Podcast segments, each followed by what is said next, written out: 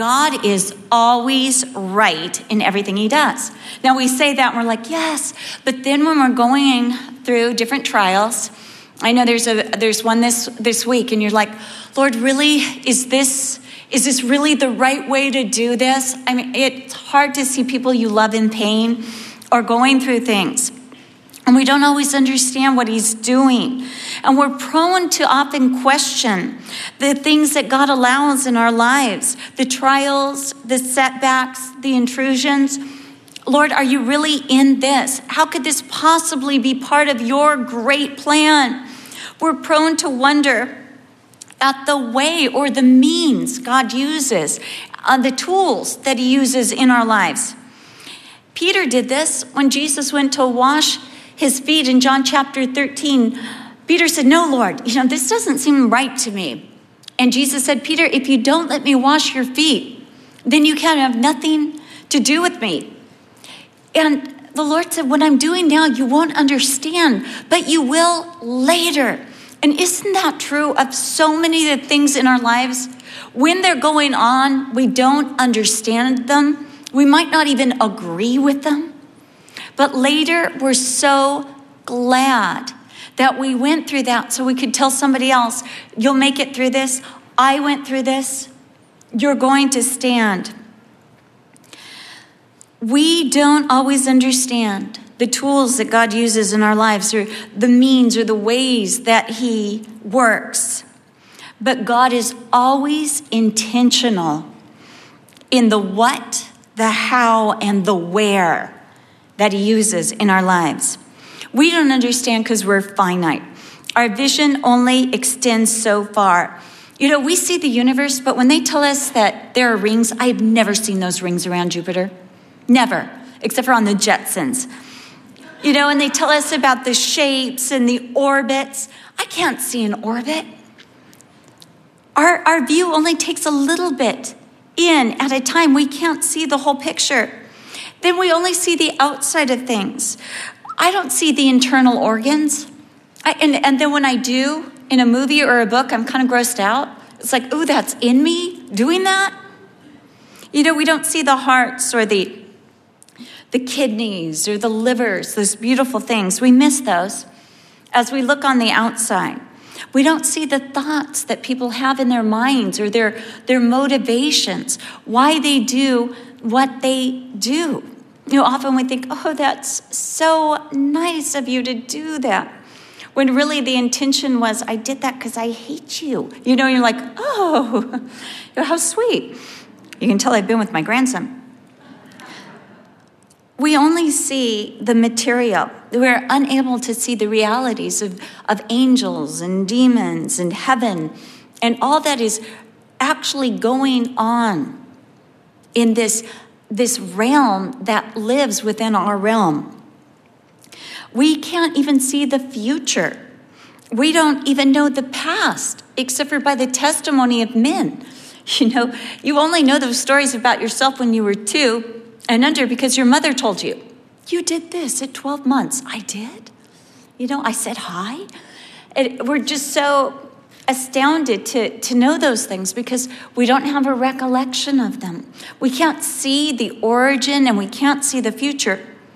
But God, who is righteous, sees all of this. He's always right in everything he does. We are corrupted. So, you know, we, we tend to grade and judge things on a, on a scale. You know, well, I look pretty good next to you. Right? I don't know about you. I'm fifty-five, just honest here. And when you look at somebody and they say, I'm fifty-five, you're like, do you have lines where I have my lines? Do you do that? Come on. Yes, you do.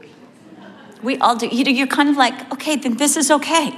Then it's all right to have these fine lines on my face. And then you see someone, they're like, oh, I'm eighty-three. And you're like, you don't have any lines. I'm in such trouble. But, you know, we kind of are grading ourselves on a curve, aren't we? Like, if it, if it works for you, then, then I'm going to be okay. And we judge each other and we judge ourselves by these fallen standards. We are fallible. We make mistakes in our judgment. We make mistakes in our assessments. We are weak. Even when we want to be strong, we're weak. In fact, we're so weak that diets don't work for us because we get hangry. And we don't know God as well as we should. And and we tend to misjudge him. I, I love the fact that the disciples were so real. They're in this storm. They wake up Jesus and they say, "Lord, don't you care that we're perishing?" Then Martha, in Luke chapter ten, when Mary's just having this wonderful time at the feet of Jesus, Martha bursts in and she looks at the Lord and she says, "Lord, don't you care?" Now, we can't judge Martha. We can't judge the disciples, because how many times have we ourselves, when we're in a trial, looked up to the heavens and said, "Lord, don't you care? I'm perishing," or "I'm alone here. What are you doing?" But faith tells us that God is right in everything he does. In Romans chapter three, Paul points to the absolute, and I want to use this word, rightness. It's not a word, but it is now. The absolute righteousness or rightness of God in everything he does. But it was absolutely right of God. Justice, love, and mercy all met in Jesus Christ and his sacrificial death for us on the cross, so that now we can enter into it by faith. And it was absolutely right of God to make the entrance way to his presence, to his blessing, to all that he is, to greater revelation, to happen through faith. Because faith, unlike anything else, faith proves the veracity of all that God has said in the Bible, of his word. Faith proves the veracity of God's law, that God is righteous in his law, that it's a good law. I mean, wouldn't you agree? The law is good. There's no problem. Those standards are good standards. And if everyone could live by those good standards, the world would be an absolutely better place. If in this world we didn't have lying, we didn't have murder, we didn't have covetousness, right? People jealous of each other, competitive. If we didn't have uh, murder, um, adultery, if we didn't have these things, wouldn't the world be a better place? If we didn't have idols, but we all served God, wouldn't the world be a better place? Yes, it would. So the law is not bad. The law is good. The problem with the law is that we can't keep it. Try as we might, it's just a list of rules, and we can't even live up to it, even though we know those are good rules. Those are good rules. I mean, a good rule would be, buy all your Christmas presents for everybody you love before December twenty-fourth. That would be a good rule. But how many of us can keep it? I don't know about you, but it's like all of a sudden I remember, I didn't buy something for, you know, Uncle Joe. I've got to run out on Christmas Eve and, you know, be with all those other late people who are buying their presents. You know, it's so funny. I one time was hearing Sandy McIntosh speak, and she was saying that she always found, like sometime around New Year's, all the presents that she had hidden in her closet for her kids that she forgot to give them. I was so relieved that somebody else did that too. Do you do that? Like two weeks later, go, whoops. I've got to get this to them, especially since it's candy and it won't last. But it proves the veracity or the rightness of God's law. It also proves the veracity of God's righteousness, because he did it according to his righteousness. He did it justly. Faith also proves the veracity of God's plan, that his plan is good. And faith proves the veracity of God's love for men, that you may be justified in your words, speaking to God, and may overcome when you are judged. His absolute rightness in all that he does. When people put the magnifying glass up to God, we're going to find he was right. He's always right. No doubt the Romans were confused. As Paul's saying, it's about faith. You don't need the, the law. The works of the law aren't going to get you anywhere. They're like, wait, if you take the law out of the equation and you leave us with faith, doesn't that leave us open to sin? Haven't you had that question? Well, if it's all about faith and I'm just believing, what about the rules? Don't I need to keep the rules? But Paul's assertion is the more you believe, the more the Holy Spirit will work in you to keep the rules. So that it's not by works of righteousness, which you're doing, but the Holy Spirit doing them through you. But there were certain questions that this would bring up. Now, no matter what the question, let me just say this, God has the answer. I think sometimes we're afraid to ask the question. Like, that's a stupid question. And we're always so afraid we're going to be the one with the stupid question. Ever have a teacher in school that just hated the students to ask questions? Well, I told you. You're like, thank you so much, but I didn't hear you because I was daydreaming about recess or about the smashed banana in my lunch. I always hated bananas in my lunch. Why? Because they get smashed and they'd make the peanut butter and jelly taste like banana. That has nothing to do with this study. But I wanted to appeal to you. I know, that was kind of slippery.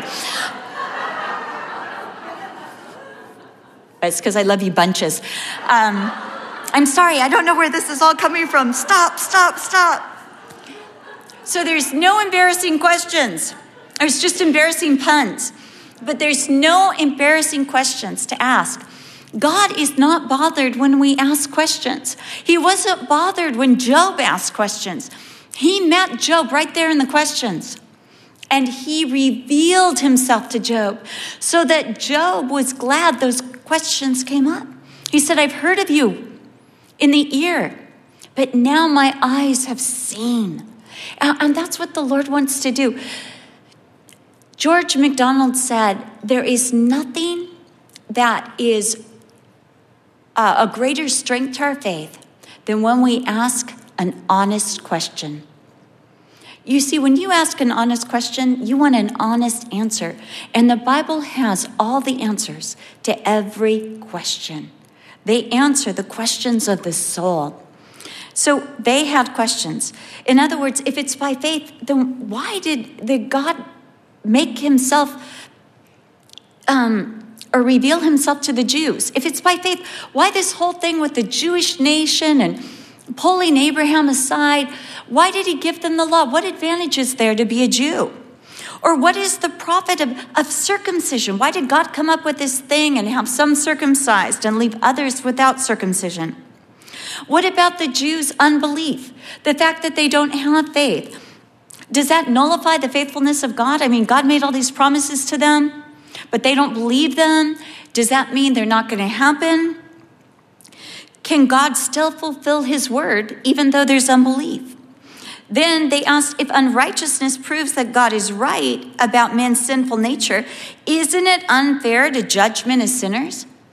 If, if it's by faith, because we can't live up to the law, then why have a law in the first place that we're judged by? If the truth of God increases through my lie, like if I can make up a testimony, I've done that before, it was not good. But if I can make up a testimony, if I help God out by my sin, why am I considered a sinner? Why am I judged a sinner still? If sin highlights the veracity of God's word, shouldn't I sin so I can highlight God's veracity in his word even more? And then the question, and these will all be answered throughout the study, what can demolish boasting? The law, works, or faith?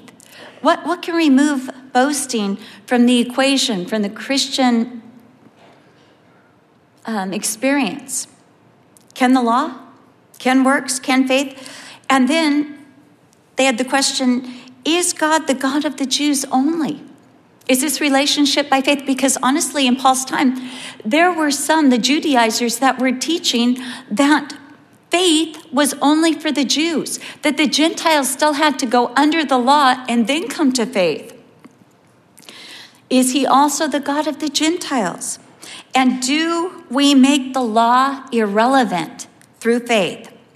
In chapters three through Paul, uh, five, Paul, in chapters three through Paul, In chapters three through five, Paul shows the superiority of faith. Why? The why God did it by faith.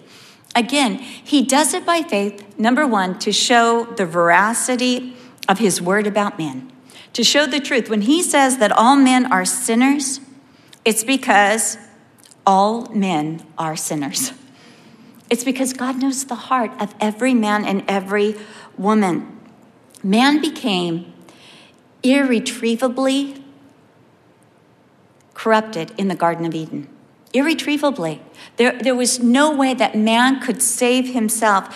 He disobeyed God when he took the suggestion of Satan. He obeyed Satan because he disobeyed God. And Satan was the one, eat the fruit.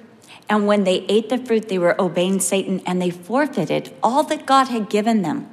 The world, uh, the animals, the trees, everything that God had given to man, they gave to Satan because they went into slavery under Satan because they obeyed him rather than God. And at that time, the spirit of man, the part that was salvageable, died. And we were irretrievably lost. Yet God created men with a choice that salvation and love might be genuine. Because, you know, you might say, well, why allow evil in the garden? Because without a choice, love is not real love. It's not, there's nothing to authenticate it. You know, if I love Brian because he's the last man on earth, that's not really love. But if there are other men right now, you know, I, I don't think that um, any other man would have me at this age. But so the, the choice is kind of gone, you know, for for me, but I still love him. But, you know, the choice to love him was a choice because there were other choices. And he was chosen. It authenticated the love. So the choice in the garden authenticated, authenticated, but man chose against God. And so God still leaves it a choice. That, that love, that faith is authenticated by our choice, by the either or. So when we make a choice, we're authenticating our faith. And this is what God did. But God knew that man would only grow more and more corrupt because of sin. He was irretrievably, as we said before, lost. He couldn't save himself. And, and God knows, God knows the condition of men. So Paul is going to quote from Psalm five, verse nine, Psalm ten, Psalm fourteen, Psalm thirty-six, Psalm fifty-three, Psalm one forty, and Isaiah fifty-nine, seven through eight. He's going to bring all these things together, all these scriptures, like a good rabbi, like a good teacher. He's going to pull from all these sources of the Old Testament to show that God has always known that man is corrupt, that the Jews have never been righteous according to the law, because the law is not only external, but it's internal, and nobody has lived up to it. So he says, there is none righteous, no, not one. There is none who understands. There is none who even seeks after God. They have all gone out of the way. They have together become unprofitable. There is none who does good. No, not one. You're not the exception. Their throat is an open tomb. With their tongues they have practiced deceit.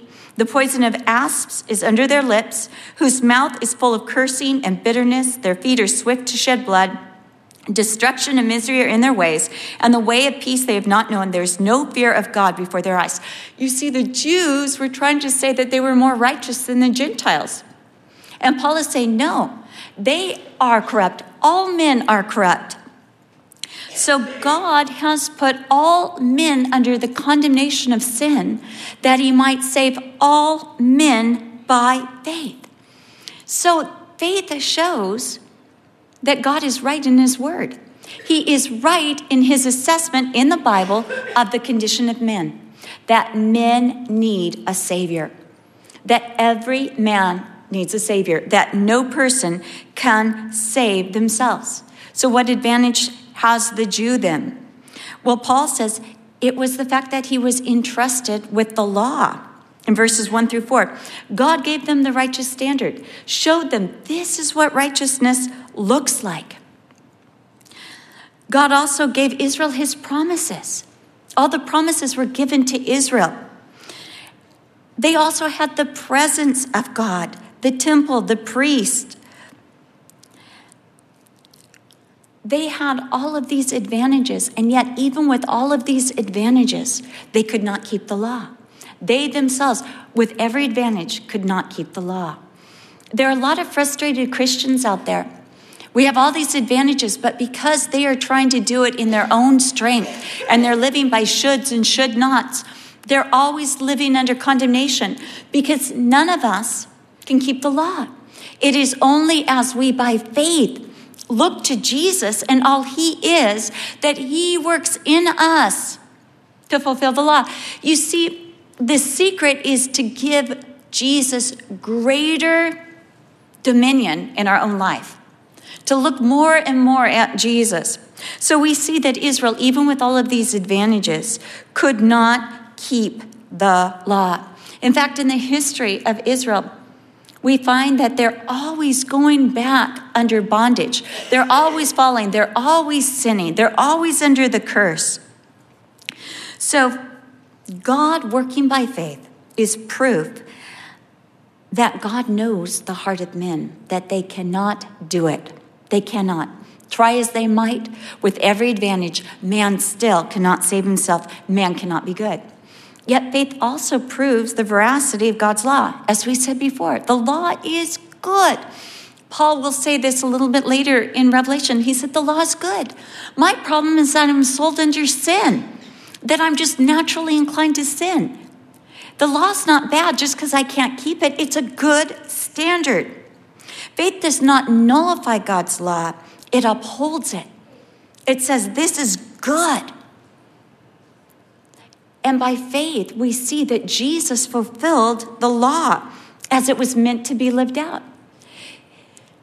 In Isaiah, God says, my servant will come and make my law glorious. He will uphold it. He will live by it.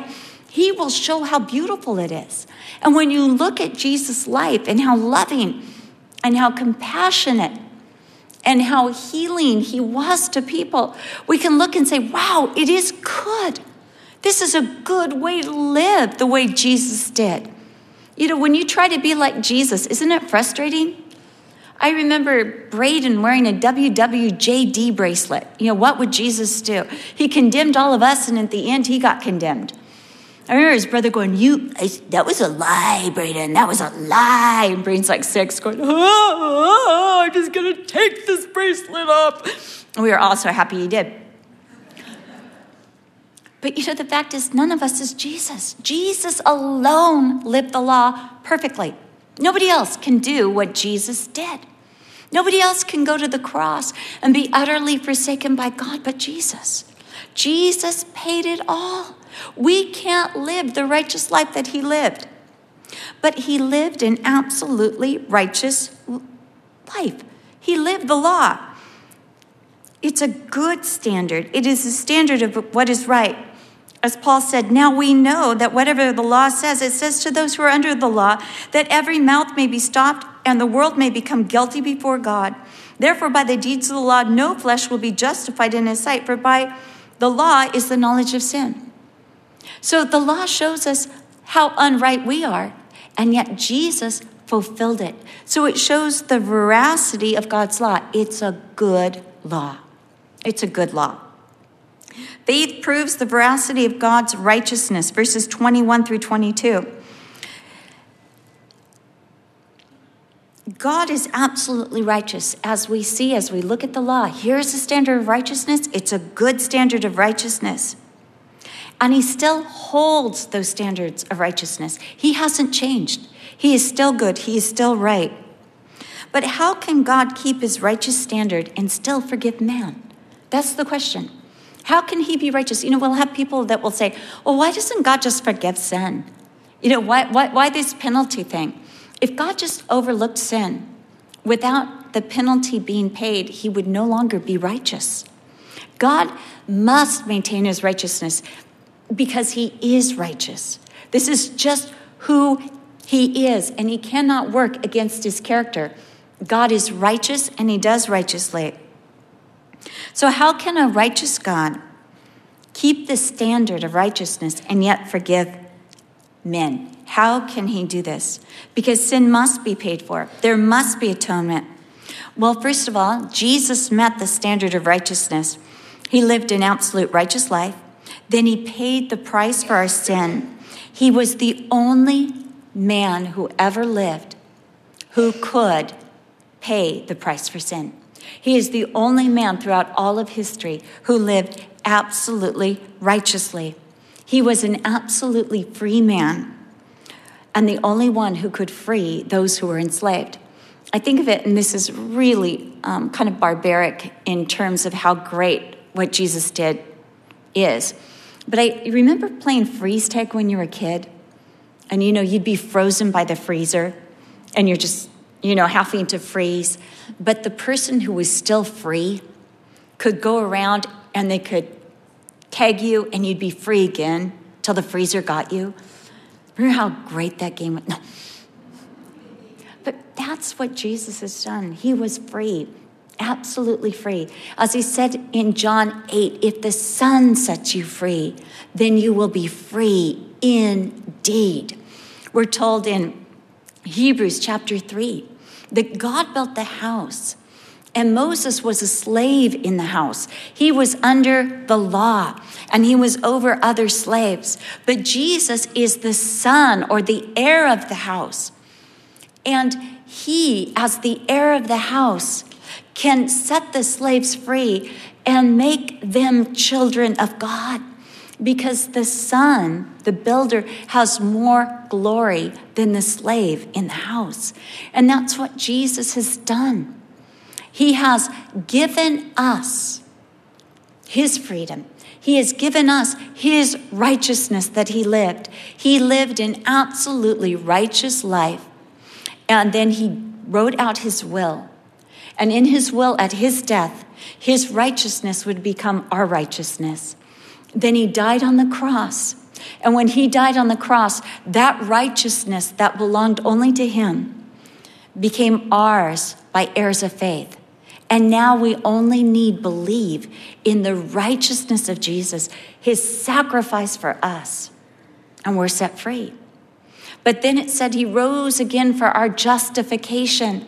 What does that mean? It means that when he rose again from the dead, it showed that he was absolutely righteous and that his sacrifice was accepted by God. On the Day of Atonement, the high priest, one day a year, would go into the Holy of Holies with bells on his, um, on his robe. And the people would listen, the priest would listen in the holy place, outside the Holy of Holies, to make sure he was still alive as he was offering the blood of atonement for the whole nation of Israel.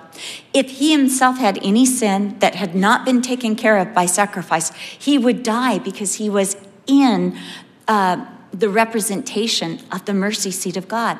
And the bells would ring. Uh, the bells would stop ringing and it would go silent.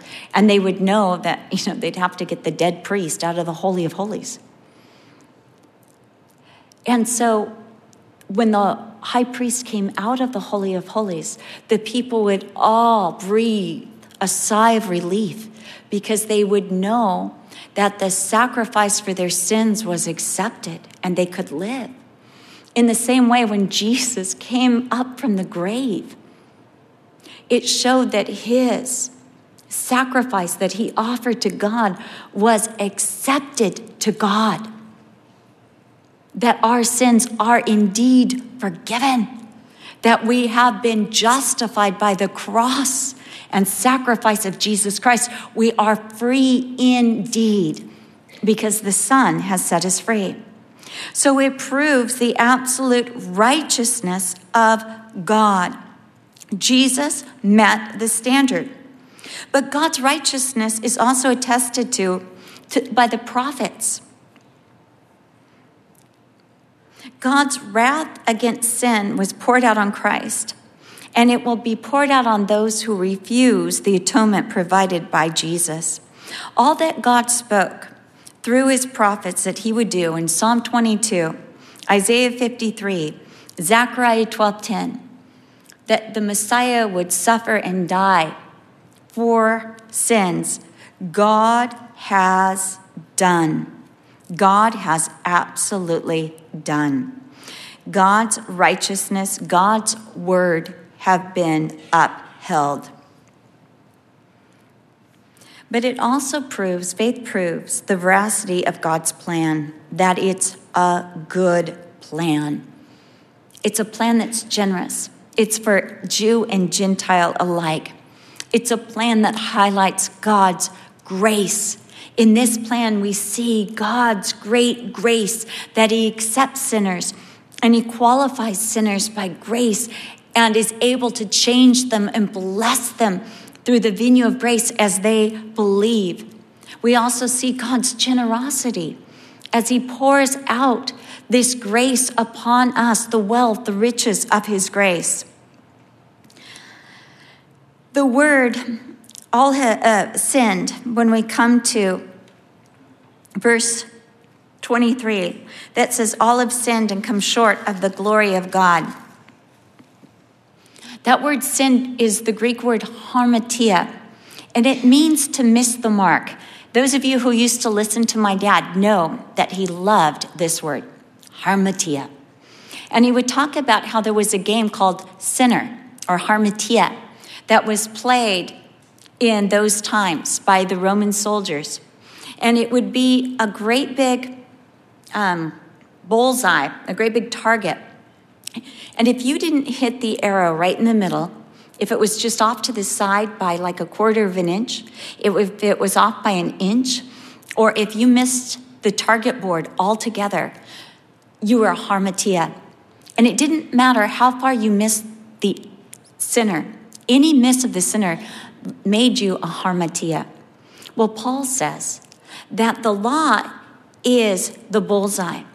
And all of us, we've shot our arrows in life and we've all missed the mark. Some have missed the mark by a quarter of an inch, and some have, like, it was like they just turned around and shot the opposite way, missed it by a mile. But yet we're all harmatia. And God has allowed us all to miss the mark, that all might come by faith, the same way as Jesus said, I am the way, the truth, and the life. There is one way to the Father. No man comes to the Father but by me. And so we've all missed the mark, that we all might come through faith. This is God's ultimate plan. And faith proves that the plan of God is the right plan. Even the righteousness of God, which is through faith, verse twenty-two, in Jesus Christ, to all and on all who believe, for there is no difference. Faith works for all and is the only way that God can offer salvation to all men. Faith is available to all. Faith is for all. In other words, faith benefits anyone who believes. It's for all. And then it is on all who believe. Faith gives us the righteousness of Jesus Christ to anyone who believes. Don't you love that word, anyone and everyone? Every time I, I read John three sixteen, whosoever, and I can say, I am that whosoever. Or if anyone believes, I am that anyone. I, I just I just love the fact that I'm I'm in. I remember Mary Peoples talking years ago about going to different churches. She was um, just newly saved, and she had um, kind of a naughty mouth and a naughty demeanor. Uh, and she was going to different churches. And when she would go to the church, they would come to her and say, um, you're really not a right fit for this place. I don't think you should come back. And so somebody said, look, I know a place that accepts anybody. I'll take you to Calvary Chapel. And she went to what was then the Thursday night women's fellowship. It's now become the Tuesday night. And she went, she sat in the group. She she did her regular answers. She spoke the way she always spoke. And afterwards, the woman handed her her homework and said, fill it out and come back next week. And Mary looked at her and said, you mean I'm in? And she said, if that's what you want to call it, do your homework and come back next week. And Mary's like, you want me here? And the lady was, do your homework, and come back next week. But you know, don't you love it? Faith, we're in. We're in because we believe that Jesus did what he did. It's that simple. All we have to do is believe that what has been done has been done, and we're in. Is that just so glorious? That's God's plan for us. And anyone, it works. It shows that God's plan works. No other plan works. Your plan of salvation, it doesn't work. You know, how many of you, let's just raise our hands for fun. How many of you have had plans that didn't work? Okay, yay! I've had so many plans that didn't work, mainly because Brian doesn't cooperate.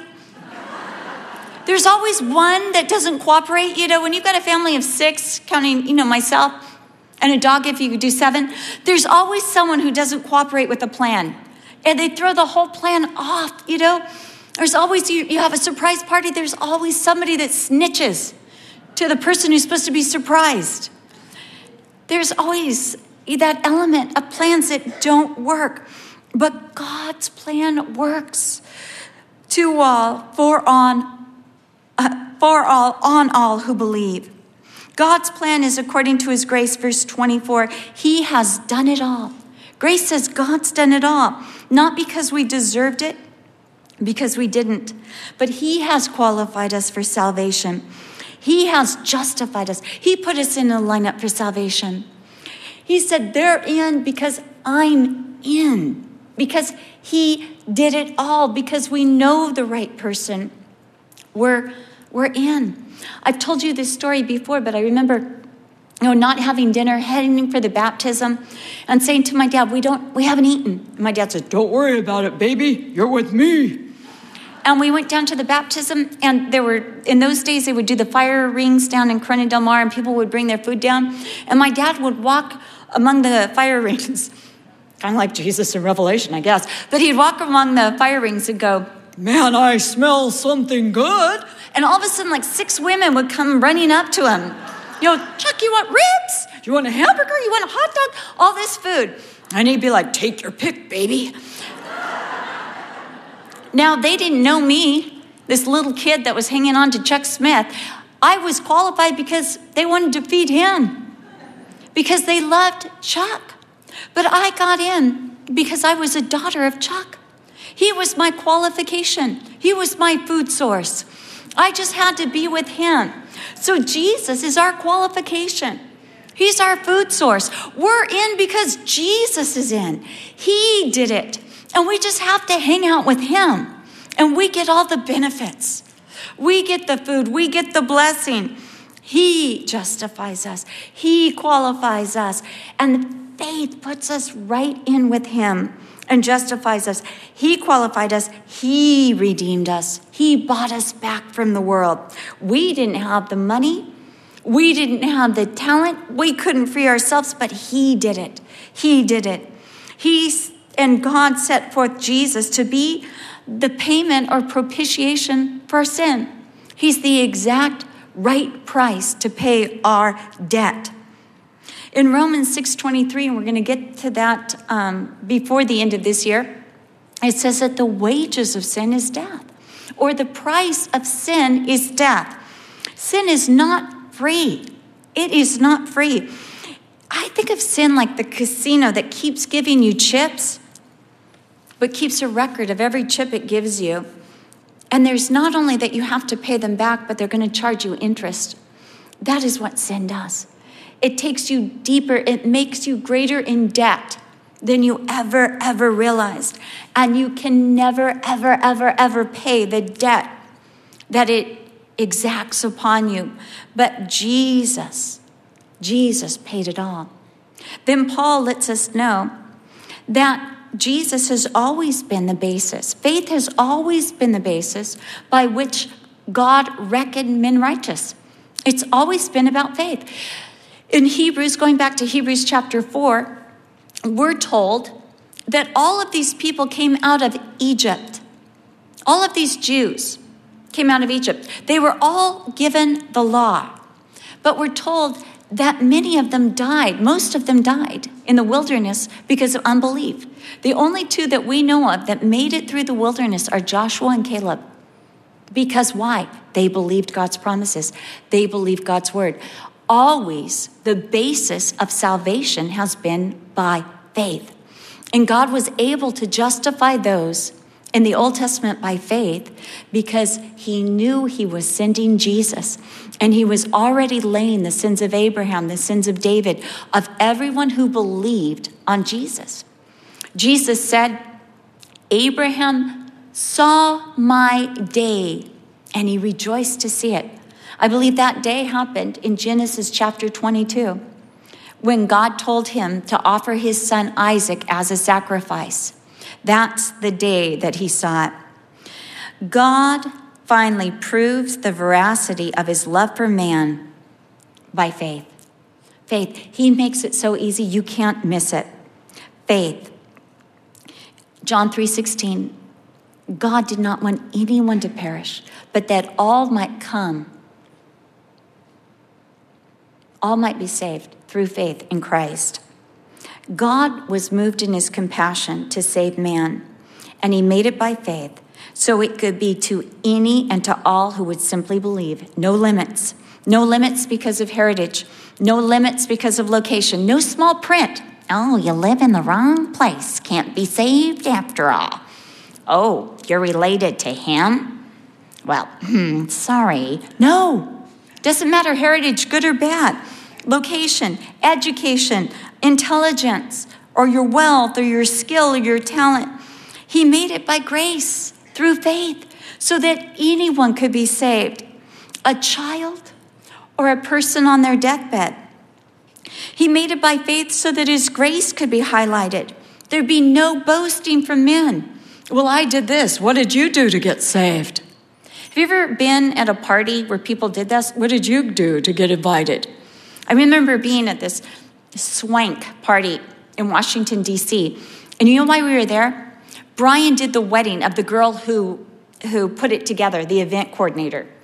And everyone kept coming up to our table because Bruce Willis was near us, Muhammad Ali was there. Um, and they kept going, what, what did you do to get here? And I'm looking at them like, I'm the wife of the pastor that married the girl that planned this event. And they're like, oh. Everybody else, you know, they paid like one thousand dollars for their ticket, or they gave, or they were like, they they really did do something tremendous. And there I am. I'm married to the pastor that, you know, did the wedding for the girl who coordinated the event, who you don't see because she's still coordinating. You know, and we're up at the best table with, with, with famous people who I didn't know, but we were there.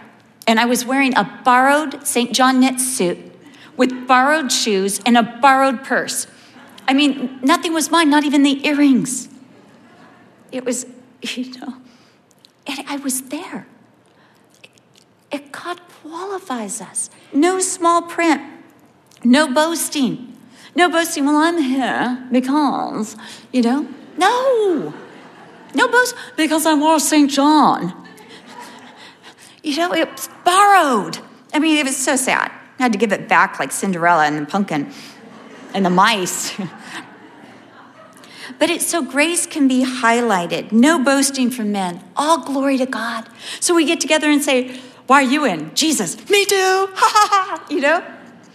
It's not by works of righteousness, but Jesus. It showcases God's amazing grace shown through Jesus to forgive any and all sin through Jesus. To send his only beloved son, to provide the payment needed, to bless us through Christ with all the rewards that Jesus alone merits. And it's generous. It's so generous because, as it says in John one one, through Jesus, we get one blessing after another. It just keeps coming. In conclusion, God can be thoroughly trusted. He can be thoroughly trusted. He can be trusted because his word, because of his law, because of his righteousness, because of his plans, our good plans, righteous plans, because of his love. He has saved you. And as Paul brings out in Philippians, he who has begun a good work in you will complete it. You see, it started by faith. and it increases by faith. And it will get us to heaven all by faith. It's never about our works. It's never about our merit. From beginning to end, it's about believing in God and putting our trust in Him. And what we are to do as believers is to work on increasing our trust in Jesus Christ. And how do we do that? We look at Jesus. We consider Jesus the author and finisher of our faith. We study Jesus. We pray, Lord, let me love you more. Let me see you more. Let me give myself even more to you. This is what faith does. And so we want to give ourselves even more to faith. Whatever you're going through, maybe you don't understand what God is doing right now. You're like, Lord, are you sure? You know, this doesn't seem right. Let me tell you, even as God's plan through faith was right, His plan right now for you is right. And by faith, you can even enter into the plan that He has for you. You can say, God, I don't understand what's going on, but I know. I know your word is true. I know that you're absolutely righteous. I know that your law that you gave me is good. I know that your plans are good. I know that you absolutely love me. So, Lord, I'm going to put this situation. I'm going to put that situation. You've already saved me by your grace, and you will get me through this by your grace as I believe and trust in you. Again, from beginning to end, it's about faith. Let's pray. Lord, we pray in response to all that you have done, Lord, that you would increase our faith. Lord, that we might see you. Lord, that we would not try to merit or uh, earn what has already happened, what has already been done for us. Lord, that we would just receive it and believe it and live in it. Set us free. Set us free by grace through faith. We ask this in Jesus' name. Amen.